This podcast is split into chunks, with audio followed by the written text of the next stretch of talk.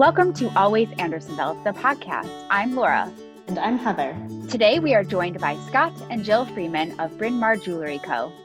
Bryn Mawr Jewelry is a luxury diamond jewelry house known for its exceptional fine jewelry and timeless designs. Their exquisite pieces showcase rare diamonds and gemstones brought to life through distinguished craftsmanship with uncompromising attention to detail. Having relocated to Andersonville in February of this year, you can have them help you create a custom jewelry piece of your dreams at fifty-one thirty-nine North Clark. Welcome, Scott and Jill. How are you both today? Fabulous. Good. We understand you're joining us from the shop. Are you both in the shop today? Or is it? No, Scott? I'm in the shop. Jill's at home. Got it. Uh, any fun projects you've been working on already this morning, Scott? Well, um, I'm in currently working on a custom job for a bat-inspired clotter ring, which is pretty cool. Um, stuff like this is like, you know, what jewelers kind of dream of, because we make a lot of different jewelry and most of it's pretty, you know, standard or run-of-the-mill, and this is definitely none of those things. So I'm kind of excited about the project. Um, so I've been working on the C A Ds and everything with this customer, and it's a lot of communication back and forth to achieve, you know, what her vision is. But it's super cool, and uh, it's getting there. It's getting there. So I was just communicating back and forth about that so far. Can you awesome. say that again for me one more time? Exact. It's a bat-inspired. It's a bat-inspired clotter ring. Oh. And what's a what's a clotter ring? So a clotter ring is like a um, a traditional Irish marriage ring, basically, engagement ring, or really it's just kind of a relationship ring where people can wear it, you know, if they're with somebody, they wear it one way. If they're not with somebody, then you twist it and turn it the other way. Um, but they've been around for, I mean, honestly, is that the one with like the heart? Correct. Yeah. Okay. Okay. Yeah. Okay. Everybody knows that ring. Yeah. So they've been around forever, but this one has like two bats holding um, the heart and the crown area, which is pretty interesting. It's something, something unique. And like, you know, I can't wait to see how it comes out and, and translates exactly how she wants it to look. So yeah, pretty exciting project. Yeah, no, I was going to say for those custom projects, like how can you talk about them, what the process is like, you know, um, we'll delve into other things later, but what does the process of custom jewelry look like um, from like com- the first initial conversation to the end delivery of the product? So first I like to, you know, pick people's brains, you know, talk to them, figure out, you know, like what they had in mind, if they have like a Pinterest board or some type of pictures or whatever they have, you know, in their mind. And then I try and translate that into a little doodle sketch that I do. Um, from there, I meet with a C A D designer, and he does like a three D kind of C A D program, which is computer-aided drafting program. Same like as if you were, you know, an architect building a home. So, but this has been adapted for jewelry. Um, so we'll work back and forth with some, you know, iterations of designs, and I'll email that to the customer. And then, you know, if they want to make some changes, some tweaks, we work it out and basically try and get the C A D nailed down as close as possible to what they had in mind. Um, from there, we grow a wax in basically a three D printer, and it's a three-dimensional model that I can show to the customer and they can actually try on. And what you're seeing there is almost what you get um, at the finished product, at least proportional wise. There's still some filing, sanding, polishing, you know, setting stones, that kind of thing, which can take anywhere from six to eight hours labor um, after the fact. But at least, you know, it's a step-by-step process, and it's pretty cool. You know, it's you're working hand in hand with the customer. It definitely, it doesn't work if I just do everything. So it's cool. You know, you have lots of conversations, and to literally you're building a piece of jewelry together. It's kind of fun. So that's what I really love to do about this business. You know, it's like working hand in hand with people and trying to figure out, you know, what they want, because at the end of the day, I'm just translating their thoughts. It's not up to me to really, you know, design this piece. It's just me to be the instrument of making it, if that makes sense. That that does make sense. That is super cool. So I never realized that you kind of have like a prototype, this wax yeah. item that you turn into the real thing. How do you get it from this wax form into like metal? Like do you right so this is like an ancient form of jewelry making that's been around for centuries. It's called lost wax casting. So what you'll do is, you know, you take the wax and you pour basically like a plaster Paris mold around it, and then you heat it up in the kiln, which will burn out the wax, and then you heat up the metal, and through centrifugal force you pour the metal into this uh, plaster mold, and it gets shot in there, and then basically boom, you have a ring. and you break out the mold, and, and there it is. And they've literally been doing it that way for years and years and years. It's kind of cool, you know, which works out for me because I'm like a dinosaur. So, you know, the fact that the process hasn't changed much works for, for my speed. And have you both worked on a piece together? Have you created something? Jill, oh, for yes. Yeah, yeah, we've collaborated on a bunch of stuff, you know, and I listen to as much as I can, you know. She, uh, she's very good at communicating. He does the majority of all like the custom work, but we'll all help customers and come up with ideas, and you know, we all bounce off, bounce ideas off of each other and stuff like that. So Andersonville is not Bryn Mawr Jewelry's first location. For a long time, the business was located at eleven twenty-five West Bryn Mawr, um, and and at that location, you know, dated back to nineteen eighteen as a, as a jewelry store. Can you give us a rundown um, on the history of the business and how you became the owner, Scott? Sure. So the store was established um, by Ernest J. Samuelson, who was a jeweler and an optometrist, um, because that was pretty common back in like the early nineteen hundreds. Your jewelers would make your eyeglass frames too, which is pretty crazy, but that's how it was done. And he owned it from nineteen eighteen till around nineteen fifty. Um, where he took on an apprentice named Gunther Marx, who was an Austrian immigrant, and he owned it from nineteen fifty to nineteen ninety-five. So quite a few years in his own right. Um, and everybody who, who's anybody knows Gunther Marx because he was just such a staple in the community, really active um, in terms of charities, the Kiwanis Club. In fact, he's still alive. He's like ninety-six. Uh, so I talk to him every now and then. We'll write each other letters back and forth. And he's given me some of his old jewelry on consignment to try and sell at the store. So when I sell a piece, I just write him a check, and I'm sure it helps him out tremendously, you know, in his later retirement years. Um, so we still have a good relationship. And then he sold it to a guy named Yuri Tarnofsky, uh, who owned it from, let's see, I think nineteen ninety-five till I bought it in two thousand four. Uh, and he was, uh, he called it Irina's Jewelry, which is named after his daughter. And then I bought it as a twenty-five-year-old kid. Just uh, trying to roll the dice on a business and pick it up from where it was because he kind of ran it into the ground a bit.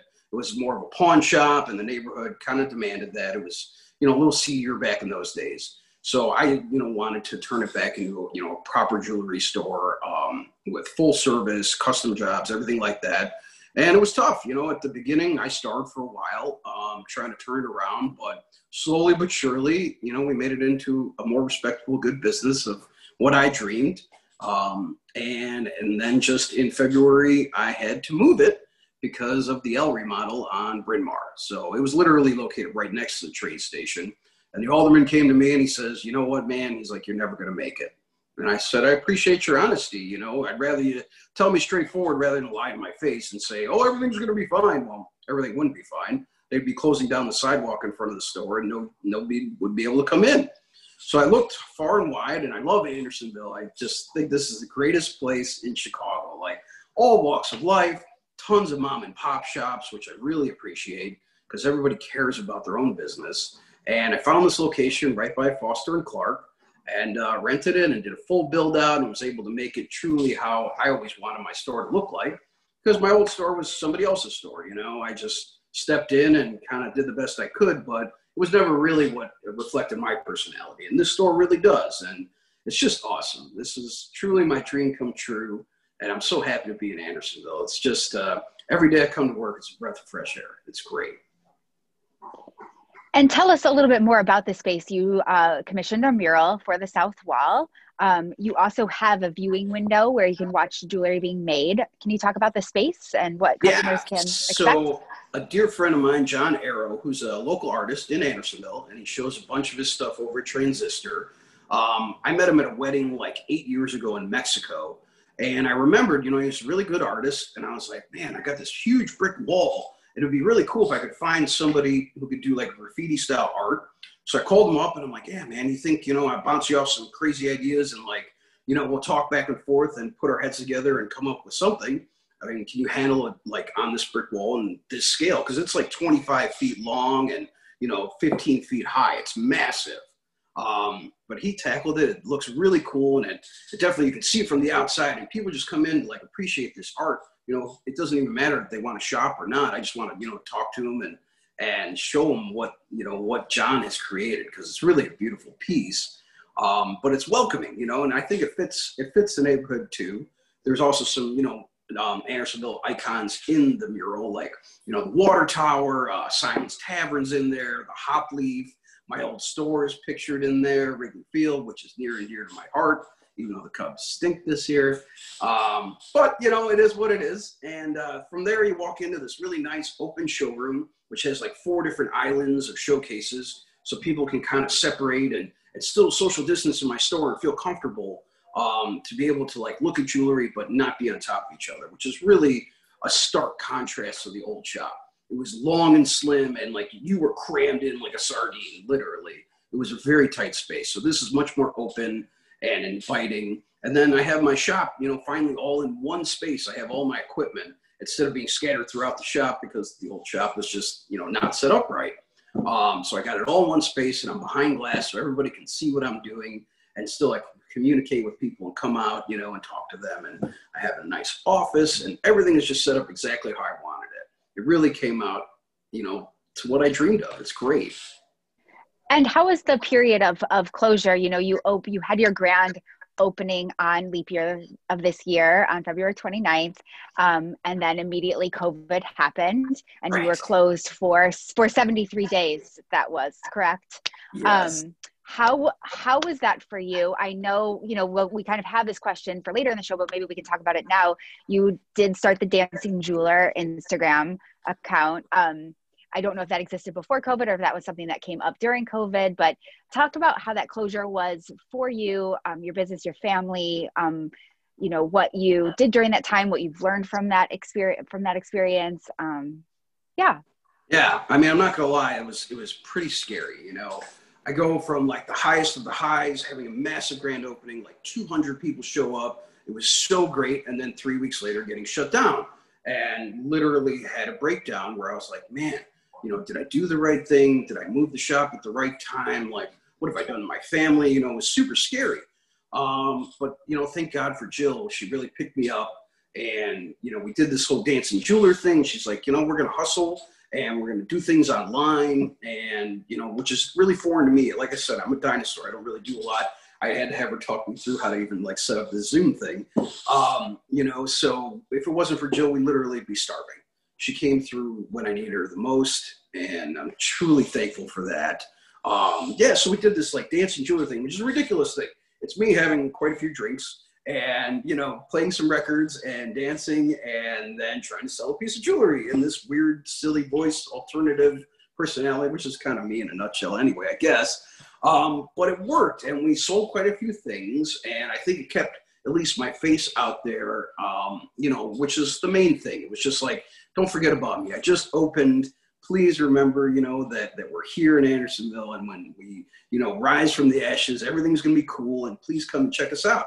And it really has worked out. I mean, since we've been able to reopen, slowly but surely, I've seen the volume increase. And I'm at the point now where, like, we're so busy that I, I can barely even handle it. It's incredible. I'm just beyond, you know, uh, relieved, to be honest with you, uh, because I thought it was all coming crashing down, you know, and then all of a sudden here we are, and everything's cool again. And, and I think everything's going to be okay now. I feel like we made the right move for our family. And like I said, I couldn't have done any of this without Jill. You saying that everything is going to be okay in the way that you just said it sincerely makes me feel really good. And I hope that um, we could just, if we could just soundbite that and shoot it over the district, that would be ideal. Um, especially it's, it's, that's a great thing to hear on a, on a beautiful Friday like today. Um, so you, you mentioned Jill so much, and just like your great ideas and and uh, ways to kind of adjust and adapt to like what's going on right now. Um, is that your background? Is that kind of like um, what you're doing, or have you always been um, involved with jewelry? And I've been in the jewelry business since I was fifteen. I've always worked at like small mom and pop jewelry stores in high school and in college. And when I moved to Chicago, I decided to try out real estate. And it just wasn't for me. And I had met Scott, and, you know, he's like, what are you going to do? Go work for a competitor. So I've been at the store since twenty fifteen, I think. And I'm on the sales floor. I do the marketing. I pay the bills. I try and help in any way I can to take a little bit off of his plate. And yes, kind of do it, hopefully do it all and whatever I can do. And how has this time been for you? You have, you have two children or? Yep. We have how- um, a three-year-old and a ten month old. So how has it been, um, you know, managing, managing both the shop and the kids and being home at this time? I try and find a good balance. We're lucky enough that we have a nanny come three days a week and I'm able to go to the store those days and help out. Um, so that's a good balance and, you know, we make it work. Scott's been working a lot, but we know that this is what we have to do in order to support our family and, you know, make the business run properly. Yeah. I think a lot of people can identify with that. Um, we're so happy to have you guys here. And I just remember the, um, the opening party, I actually took my daughter with me and she smudged up all of your display cases. And I think she, yeah, she kept asking somebody for cups of water. Um, so that was us. um, as long as she was having fun, that's all. Oh my gosh. She had the best time. And you had this massive spotlight that was like, like as that if there was, was like Scott. This amazing concert it was on the street and she was just like a moth to this thing. She just had to to go see it. It was, it was perfect. Um, so I know you mentioned a little bit before kind of, you know, you've got this wider space. It's, you can walk down the side, you've got display cases kind of spaced out. Um, how have you been able to use that to transition into like COVID world and social distancing and um, what can people expect? Like, do they need to make an appointment to come in? So we have the option. If they'd like to make an appointment, they can do so on our website or they can call us and make an appointment, whichever they prefer. But we're also allowing people to come in during business hours. We try and limit it to about six to eight people in the store at a time and maintain six feet away from everybody. And everybody has to wear a mask, um, use hand sanitizer when they come in. All the pieces are sanitized in between somebody, you know, looking at them. Um, And we just try and make it as safe as possible, but still be able to have an enjoyable shopping experience. We have like social distance markers in the shape of diamonds on um, the chairs. So to kind of help maintain that and whatever we can do to make people feel comfortable shopping. So I wanted to talk about, um, you know, maybe you have, have this information. I was kind of curious to know the origins of engagement and wedding rings. Um, overall, do you know the history of how that tradition came about and how has the process of, of buying engagement rings evolved over the years and how has it been during COVID? Because, you know, with weddings being limited um, and all of that, do you, do you, have you noticed people still getting engaged and needing engagement rings? Okay. So the history of engagement rings, I don't know how long that is dated back to, to be honest with you. Um, the traditional wedding band for sure has been around since the dawn of time. When you have a commitment, you know, you committed by sharing, you know, a piece of jewelry. A lot of people would put a ring on their finger. Um, and for some reason, it's always been the fourth finger, which supposedly has, you know, a vein that goes all the way to your heart. You know, that's why we use that finger, which is crazy enough. Um, anyway, so has that evolved? Yes. In terms of COVID, we've noticed a lot more people um, having smaller weddings now. And then hopefully, you know, when all the smoke settles, they'll have their larger, bigger gathering. Um, so they're getting wedding bands now. And then they've talked about getting a second band to signify, you know, the bigger party as well, which is amazing. Um, what I love to see is like, you know, none of this is stopping anybody from getting married. I keep saying, you know, love will always win. It's amazing. It's great to see people, you know, whatever it is, this is a way to put a smile on their face and forget about all the weird stuff that's going on in this world. It's like a science fiction movie, um, but they're still getting married and they're enjoying love and they're enjoying commitments. You know, I feel like they're quarantined together and people were dating in quarantine maybe said, hey, you know, we made it through this. Why not get hitched? You know, this is great. So I feel like it was a really good trial period for some people and almost promoting more of a commitment to each other at this point, you know, through quarantine. So weirdly enough, can you say there's a positive from all this? Absolutely. You know, without a doubt that I think um, people have grown closer together and, you know, are, are uniting through this really weird period of our lives. I also think a big difference that I've seen from when I first started in the jewelry industry with like engagement ring shopping is couples now come in together to discuss like what they want. And whereas before you would just see it as, you know, one person coming in and buying the ring, now it's really like a joint collaborative effort, especially in the custom process, um, you know, really kind of designing something together and finding a piece together. Um, and we're certain that you probably have so many favorite or memorable customers or projects over the years, but is there one story that kind of stands out, you know, that your go-to story? You think like those dragon earrings that you made? Which, which ones? Oh, the those dragon, dragon earrings. Yeah, or the, um, what else did I do for her? Those um, dangle, like, old miners that yeah, you set in. Yeah, so, well, that's not definitely an engagement story, but it's a customer oh, story. True, yeah. Any, so, any, any customer story that kind of stands out? So, yeah. At least that piece, which is one of the hardest pieces I think I've ever made in my life. Um, she came in, and she's a woman of um, impeccable taste, um, loves, you know, Edwardian Art Deco pieces, you know, vintage jewelry. And she was in France, and she showed me these beautiful, big, huge dangle earrings that I don't know where you'd even wear these things nowadays, to an opera or something. She's like, I love this piece. I saw him in France. And she's like, the guy wanted like twenty thousand dollars for them. I'm like, okay. I'm like, well, you know, would you be open to me recreating them if I could do them for like, you know, say, I don't know, two, uh, three quarters of that price? And she's like, absolutely. So I literally had to hand fabricate these pieces uh, one hundred percent out of silver and then gold back, because that was the traditional Edwardian style where you would like assemble eighteen karat gold to the back of silver to make it look more rich. Um, and then I had to find all period correct stones because I wanted it to look like a true vintage reproduction. So, you know, cutting has changed over the time periods through the years as technology's gotten better. So you could tell in the older pieces and date them specifically by the way a stone is faceted. So I had to try and like, you know, really stretch my wings and try and find all these old stones to recreate these things. There was over like two hundred fifty diamonds in these earrings. Absolutely insane, insane. It took me better part of like two weeks to hand make these. And they're some of the most beautiful earrings I've ever made in my life. And she was just tickled and she loved them. She loved them so much, she had me make, you know, another pair of earrings, which were like dragons, um, mismatched dragons that she found these charms in some, you know, antique shop. So I had to design these with like rubies around them. They looked like something out of Game of Thrones. Like I said, this lady had super cool taste. And, you know, when I can vibe with somebody like that and, you know, really things come out so much better.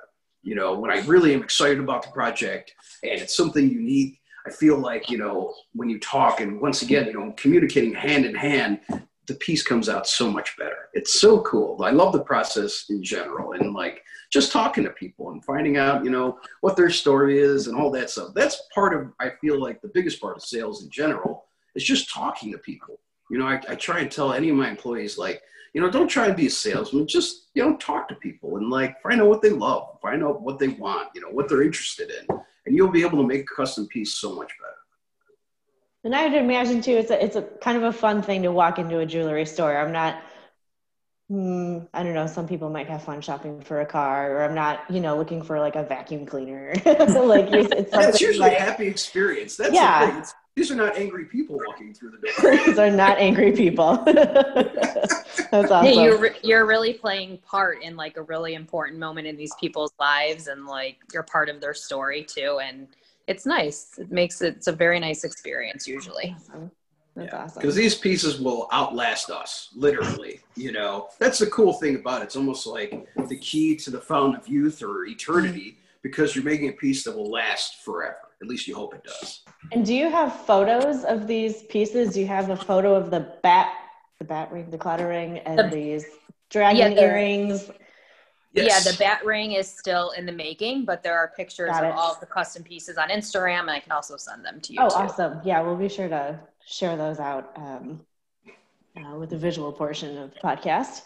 But you just, um, you know, you you just ended with a kind of a good segue into my next question about these pieces kind of, you know, outlasting us. Um, you know, for so for folks who who have really good jewelry, what's the best way to care for that jewelry? Do you have a kind of a best practice for for pieces that you want to make last and stay beautiful?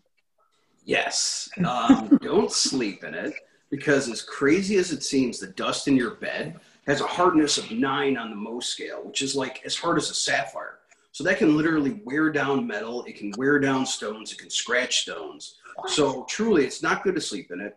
Um, your hands swell at night. So you can wake up like trapped in your jewelry, which is a terrifying, you know, experience. Like you wake up, you're like, oh my God, I can't get my rings off. I'm so swollen. So best practice, never sleep in it.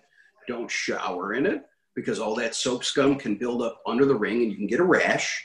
Um, you know, so take it off, put it on after you shower. Don't swim in it.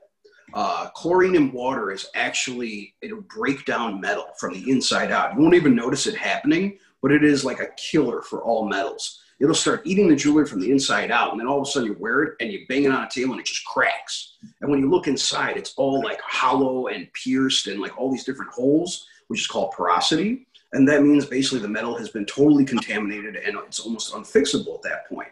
So those are my, you know, basic, oh, and don't work out in it, you know, which I feel like is pretty obvious, you know, like why would you want to go grab some weights and like damage this piece of art that I made and spent so many hours? Like, you know, just don't, don't do that. And other than that, wear it, enjoy it, and it'll last forever. That's my thoughts anyway. And come in every six months to a year, get the jewelry checked. It's kind of like a car, you know, you just got to, once through wear and tear, you got to make sure everything's tight and wearing properly. And yeah, just get it checked every once in a while. So we have a, a lifetime show on our hands. We're trapped in our jewelry. So walk us through, if you get a ring stuck on your finger, um, what is the best way to get it off your finger? Say you just tried on your best friend's ring. It was just sitting there um, and your finger was slightly too big. Um, how do you get it off? So first I suggest um, spraying your finger down with Windex. I know that sounds ridiculous because my big fat Greek wedding, you know, but literally Windex is a good lubricant and it'll actually clean the ring as you try and take it off, which is really nice. Um, but that'll slip up, you know, underneath. And if that doesn't work and your knuckle's all swollen and it's turning red, we can actually cut it off, which I definitely recommend coming to a jewelry store for that. I have a special tool. Don't go to the emergency room or the fire department. They will clip it off with like cutters and mar it up and it won't be able to be fixed. Where I have like a tool that'll slip under the ring and make a perfectly clean cut. And then I can, you know, open it up and take it off that way. And then we can fix it, you know, as your hand gets better. Because it does, it takes some time to get the swelling down. So it seems like you have experience in this. Yes, quite a few times. And a lot, a lot has to do with, you know, Um, anyone who's pregnant, you know, by like the seventh month, eighth month, you know, you start retaining a lot of water in your hands. I couldn't tell you how many pregnant women I've had to cut rings off their fingers. So, you know, if you're pregnant, you might want to consider putting it on a chain for the last couple of months of your pregnancy. That's a good safe option too. And it's very common in people who have like gotten married forty years ago and have never taken their wedding band off ever. And, you know, through you know, your body changing, and it's, it's very common that you have to get it cut off if you never take it. That's very good advice. I don't think I follow any of those things, so I'm so sorry. Well, it's like looking at my finger and I'm like, oh yeah, I, I don't ever take it off. Um, so that's a good reminder. So we talked about your, your dancing a little bit, um, and we talked about the mural, but I wanted to also um, ask you about, I guess there's, what I read was there's several Phish references yes. in the mural. Can you talk about Phish? Is that your favorite band? Do you have um, a favorite music? You know, what gives you inspiration for your dancing, for your I G videos? Yeah, so I've been a Phish fan since nineteen ninety-six. That's when I first saw my first concert of theirs, and I've seen them over seventy times. Um, absolutely bar none, my most favorite band, my most favorite experiences in life. I've traveled across this country, um, seeing as far as Washington, as far as, you know, Massachusetts, down to Florida, anywhere in the country. It's a great way to get out there and not only travel, but, you know, see great friends and experience everything. And that's all part of it. There's a family community about it. So I had the artist, who actually is not a Phish fan, um, to try and translate what I would describe different song references in the mural. And, you know, if you look closely, you can get them. And if you know it, you know it. And if you don't, that's totally cool. But it still looks really interesting. Um, but to see how somebody who doesn't know anything about Phish translate all these Phish references, it came out amazing. It truly did. Um, and all music I love. I'm like an absolute audiophile. Like I have, I don't know, five hundred records, two thousand C Ds. I'm just like, I, if I can't hear music all day, I go nuts. It's just something that keeps me going. Um, I need to experience more. I need to hear all genres, you know, jazz, blues, reggae, you know, jam bands, anything you name it. That's the kind of thing that just is in me. And I feel like my dad really is a big part of that. He's also a huge music, music guy. Growing up, you know, there was always Bob Dylan on the on the car, you know, on the cassette player, because that's what it was back then. Um, you know, it was just lots of folk music is what I learned about, and uh, and it kind of continued on, and you know, and my musical journey throughout the years of just you know trying to listen to more and more and more, and keep yourself open um, to hearing this. And that's the biggest thing that you know that I take out of this COVID situation as well. I feel terrible for musicians. Um, I'm dying to hear some live music, and there is none of that going on. I can only imagine what's going on, you know, with them and what they are having to deal with, not being able to perform. You know, it's just, it's got to kill them. You know, it kills me too, because I can't appreciate it. And I love, I love to go out. We take our family. We took Miles to his first Phish show last year. Um, we sat up in the family section right next to this other wonderful family who had similar age kids, and there's glow sticks and like, dancing, and it's just a great time. So anybody who thinks it's not a family environment, it one hundred percent is. I've always dreamed about bringing my kids and experiencing all of this, and it's really amazing. And to see after, you know, like I said, twenty some odd years of going to these shows and now being able to bring my kids to them, it just warms my heart. It truly does. And Jill, do you have the same passion for Phish, or is this something you do I because you love Scott? I didn't know of Phish until I met Scott. And then when I went to go see a couple shows, and then I got it. I understood what it was about, the experience, the people, the, it's just, it's just happiness, love, and kindness. And that's what it is. And I want to be a part of it every chance I can get. And I'm thankful that I was introduced to them from Scott. Can't believe I missed out on it before. That's awesome. Yeah, definitely. It seems like a good, happy crowd. Yes. Uh, I'd have to say that my, my husband's favorite band is probably Rush, and it's a little bit harder of a community to break into. I do like Rush though too. They're pretty yeah, good. Yeah, it's solid, but harder to get yeah. your eight-year-old daughter into Rush. Heather, were you ever a Phish fan? I, I have to say, I think I, I, I missed it. I know I was supposed to get into it in high school and everyone else was, and I, I missed the boat, and I never, never too late. I never understood it. So. I have to say that I wasn't into it probably when it was like in the, I don't know, like exactly like when I was maybe in, in high school, but my friends were definitely into it. And now that I think of it, I'm going to go revisit the mural and see if there's an antelope, because oh, yes. that's what I remember. There okay. There's an antelope. All right. It's running as yeah. fast as it can. Yes. Yeah.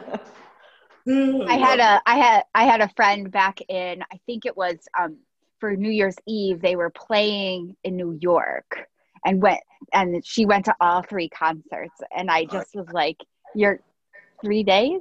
Like, so, mm-hmm. you know, but, but you're, you're like, do it. You're like, that's, yeah. that's a good weekend. Yeah. Yep. That's the only way to do it. You can't just see them once. It gets better and better. And it's never when, the same.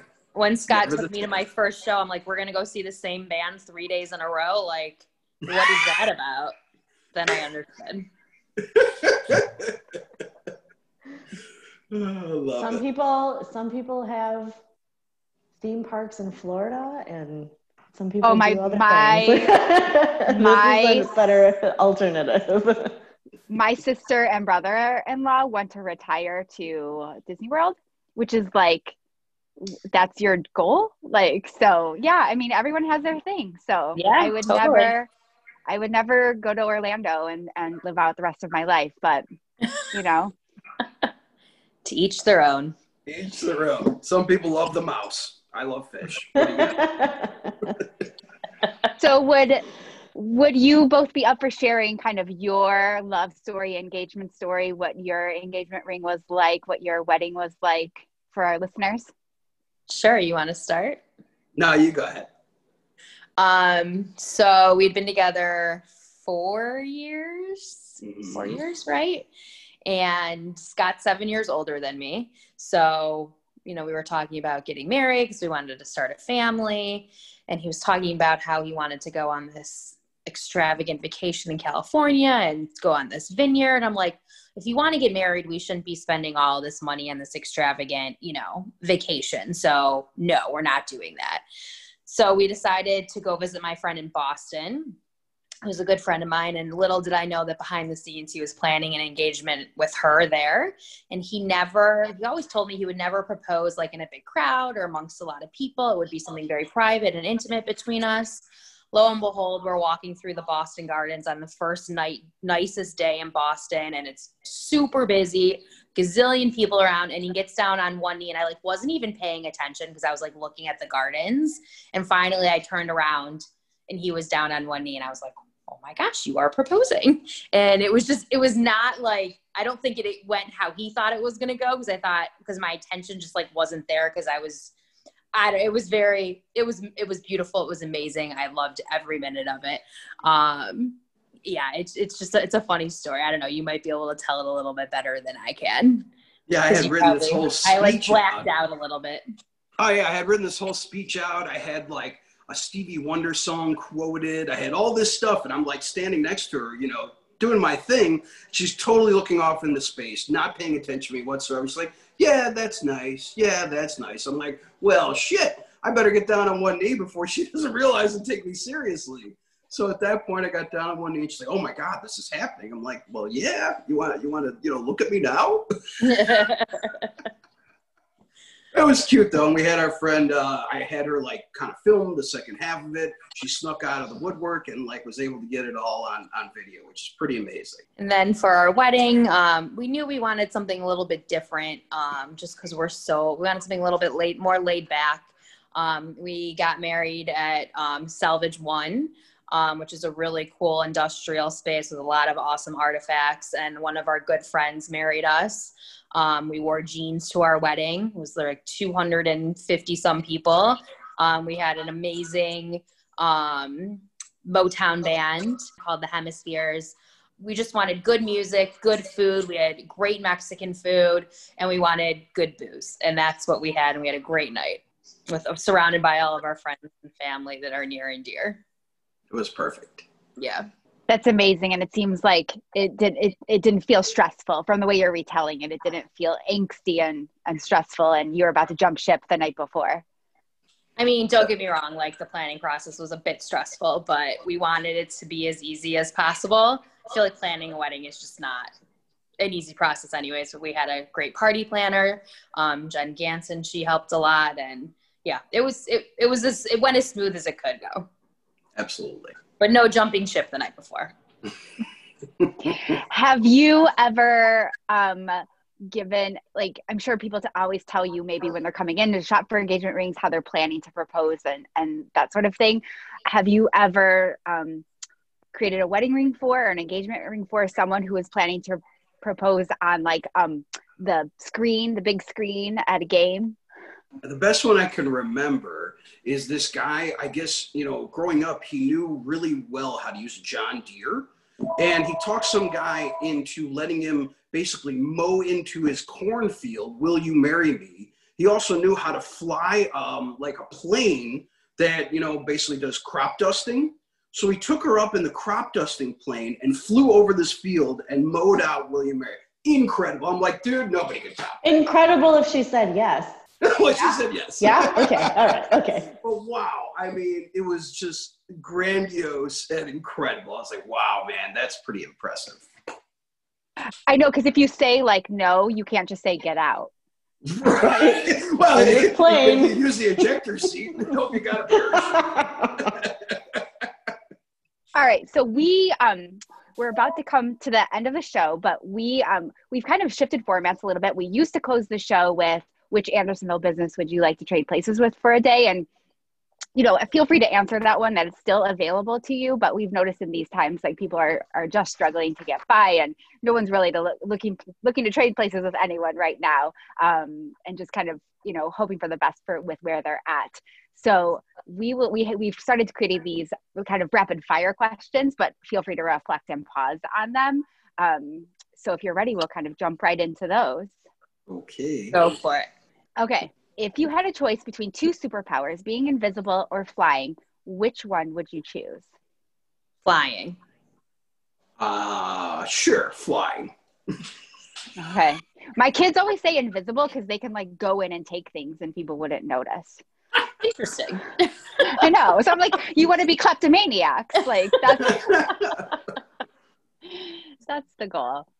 All right, we've talked about music. What is your favorite nineties jam? Ooh.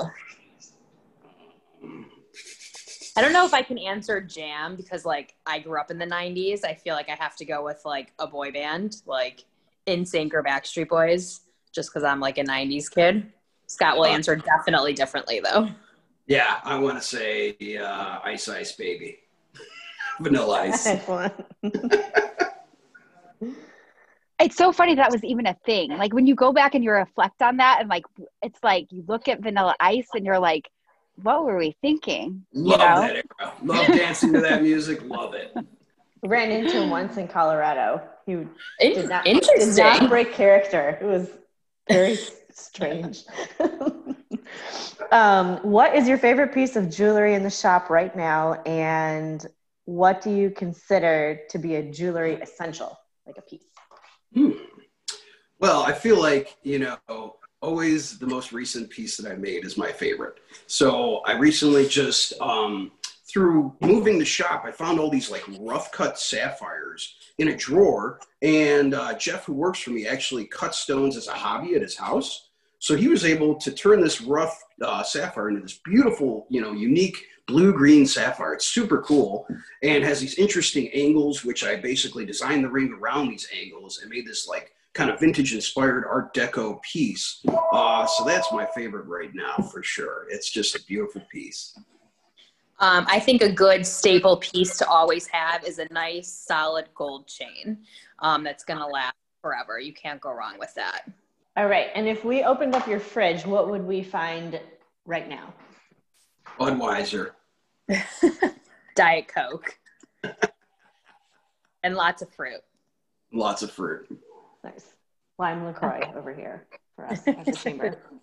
Um, I wanted to kind of go back to a jewelry essential because I meant to ask this question earlier. Um, I, you know, always wore a watch growing up and, and always, you know, was a big fan of watches. Um, and I know you sell watches there at the, at the store. Um, how, how have you seen the, the watch wearing market kind of shift over the years with the usage of cell phones for time? Do you still feel that people are coming in for those? How, how has that evolved? I do think people are still wearing watches, especially men. You know, men don't have a lot of jewelry that they wear, but they tend to wear a watch, you know. Um, I haven't really seen it slow down much, to be honest with you. Yes, people still have their cell phone, but, you know, me personally, I like to look at my wrist. You know, it's just a quicker, oh, I know what time it is. And I feel like it's a fashion thing. Um, people have, I don't know, a dozen watches these days, you know, something to match this outfit, that outfit. I mean, I'm a geek like that. So I don't know. It, it hasn't really slowed down much. I think people still appreciate a good timepiece. It's kind of nice. That's good to hear. Yeah. All right. Our next question is, how do you tell if a diamond is fake? So there's lots of things that go into diamonds that can tell you that it's fake. Um, first off, the way a diamond is cut, the faceting will be crisp and all the corners will meet really well. You can't achieve that in like a cubic zirconia. It's just the material's different. So you have a much smoother surface. Uh, the edge of the stone on a diamond will either be frosted or it'll be faceted. So on a fake stone, it will be smooth. So you can tell right then. Um, diamonds usually have imperfections. And specifically, like if you've been trained by G I A, you can recognize these, you know, specific imperfections, which are natural to the stone. Um, a synthetic usually won't have any imperfections. Although nowadays they're doing lab grown diamonds. So they're able to grow an actual diamond in a lab, in a machine. Um, they're pretty, pretty close. You know, they look exactly like a diamond. You know, the only thing is the imperfections are a little different and there's something about them that I can see myself that just doesn't look right. And I don't know how to explain that, but it just looks a little bit off. I didn't even know there was such a thing as lab-grown diamonds. So there is, um, you that's, know, and, we'll, link, we'll link to that. That's really interesting. Yeah, and lots of people are buying them in terms of, you know, for the conflict-free issue that some people are, are nervous about. you know, buying a natural diamond, which are guaranteed natural and conflict-free nowadays because they've adapted processes and they're more stringent, but still with a lab-grown, they feel that, you know, there's definitely no conflict possible. So we are getting a lot of people buy them. They're a lot less expensive than a diamond, and that's due to, you know, as technology gets better, they get less expensive. So that's kind of how it is, you know, because it's a technology-based item. And have you ever had to break the news to someone that their their diamond isn't real? I only I mean, know because speaking of speaking of my sister and brother-in-law again, like he had inherited like his grandmother's ring, which was like I think lovely because it was grandmother's ring, but it was not a real diamond, and so they had gotten it appraised, and my sister was like, "This thing's worth like two hundred bucks." So it's always one of those things you dread having to do, but I feel like it's my duty to tell you. Otherwise, not only protect myself because you're giving me something to repair or whatever. But I feel like, you know, it's my duty to inform somebody and just be straightforward and honest. You know, the biggest thing about, you know, the misconception of a jewelry is going to switch my diamond or this and that. So I've just always been brutally honest, and I feel like that's the best practice. All right. And for our last question, um, what are three objects that you can't live without? Music. Yes. Music. Um, objects. Hmm. I don't know. Good vintage jewelry. Good vintage jewelry. Vintage jewelry. Um, I mean, and, and Budweiser. And Budweiser. And Budweiser. Yes. This is a this is a standard in my diet. Wine for me. Well, now we know what people should bring to you when they visit you at the shop. So. Twelve pack of Bud makes me happy. Well, thank you, Scott and Jill, for joining us today. Thanks for having and, us. Thanks for having yeah. us. And thank you for listening to Always Andersonville, the podcast. For more information about Bryn Mawr Jewelry, please visit bryn mawr jewelry dot com. Show notes on today's episode can be found at andersonville dot org. Always Andersonville, the podcast, is produced by the Andersonville Chamber of Commerce and currently recorded via Zoom. We thank you for your listenership, and if you like the podcast, please subscribe and review us on Apple Podcasts, Spotify, or your favorite podcasting platform. We are also actively looking for podcast sponsors to sustain our production. Please email us at info at andersonville dot org for more information. Thank you for your continued support, for staying active in our community, and for staying always Andersonville.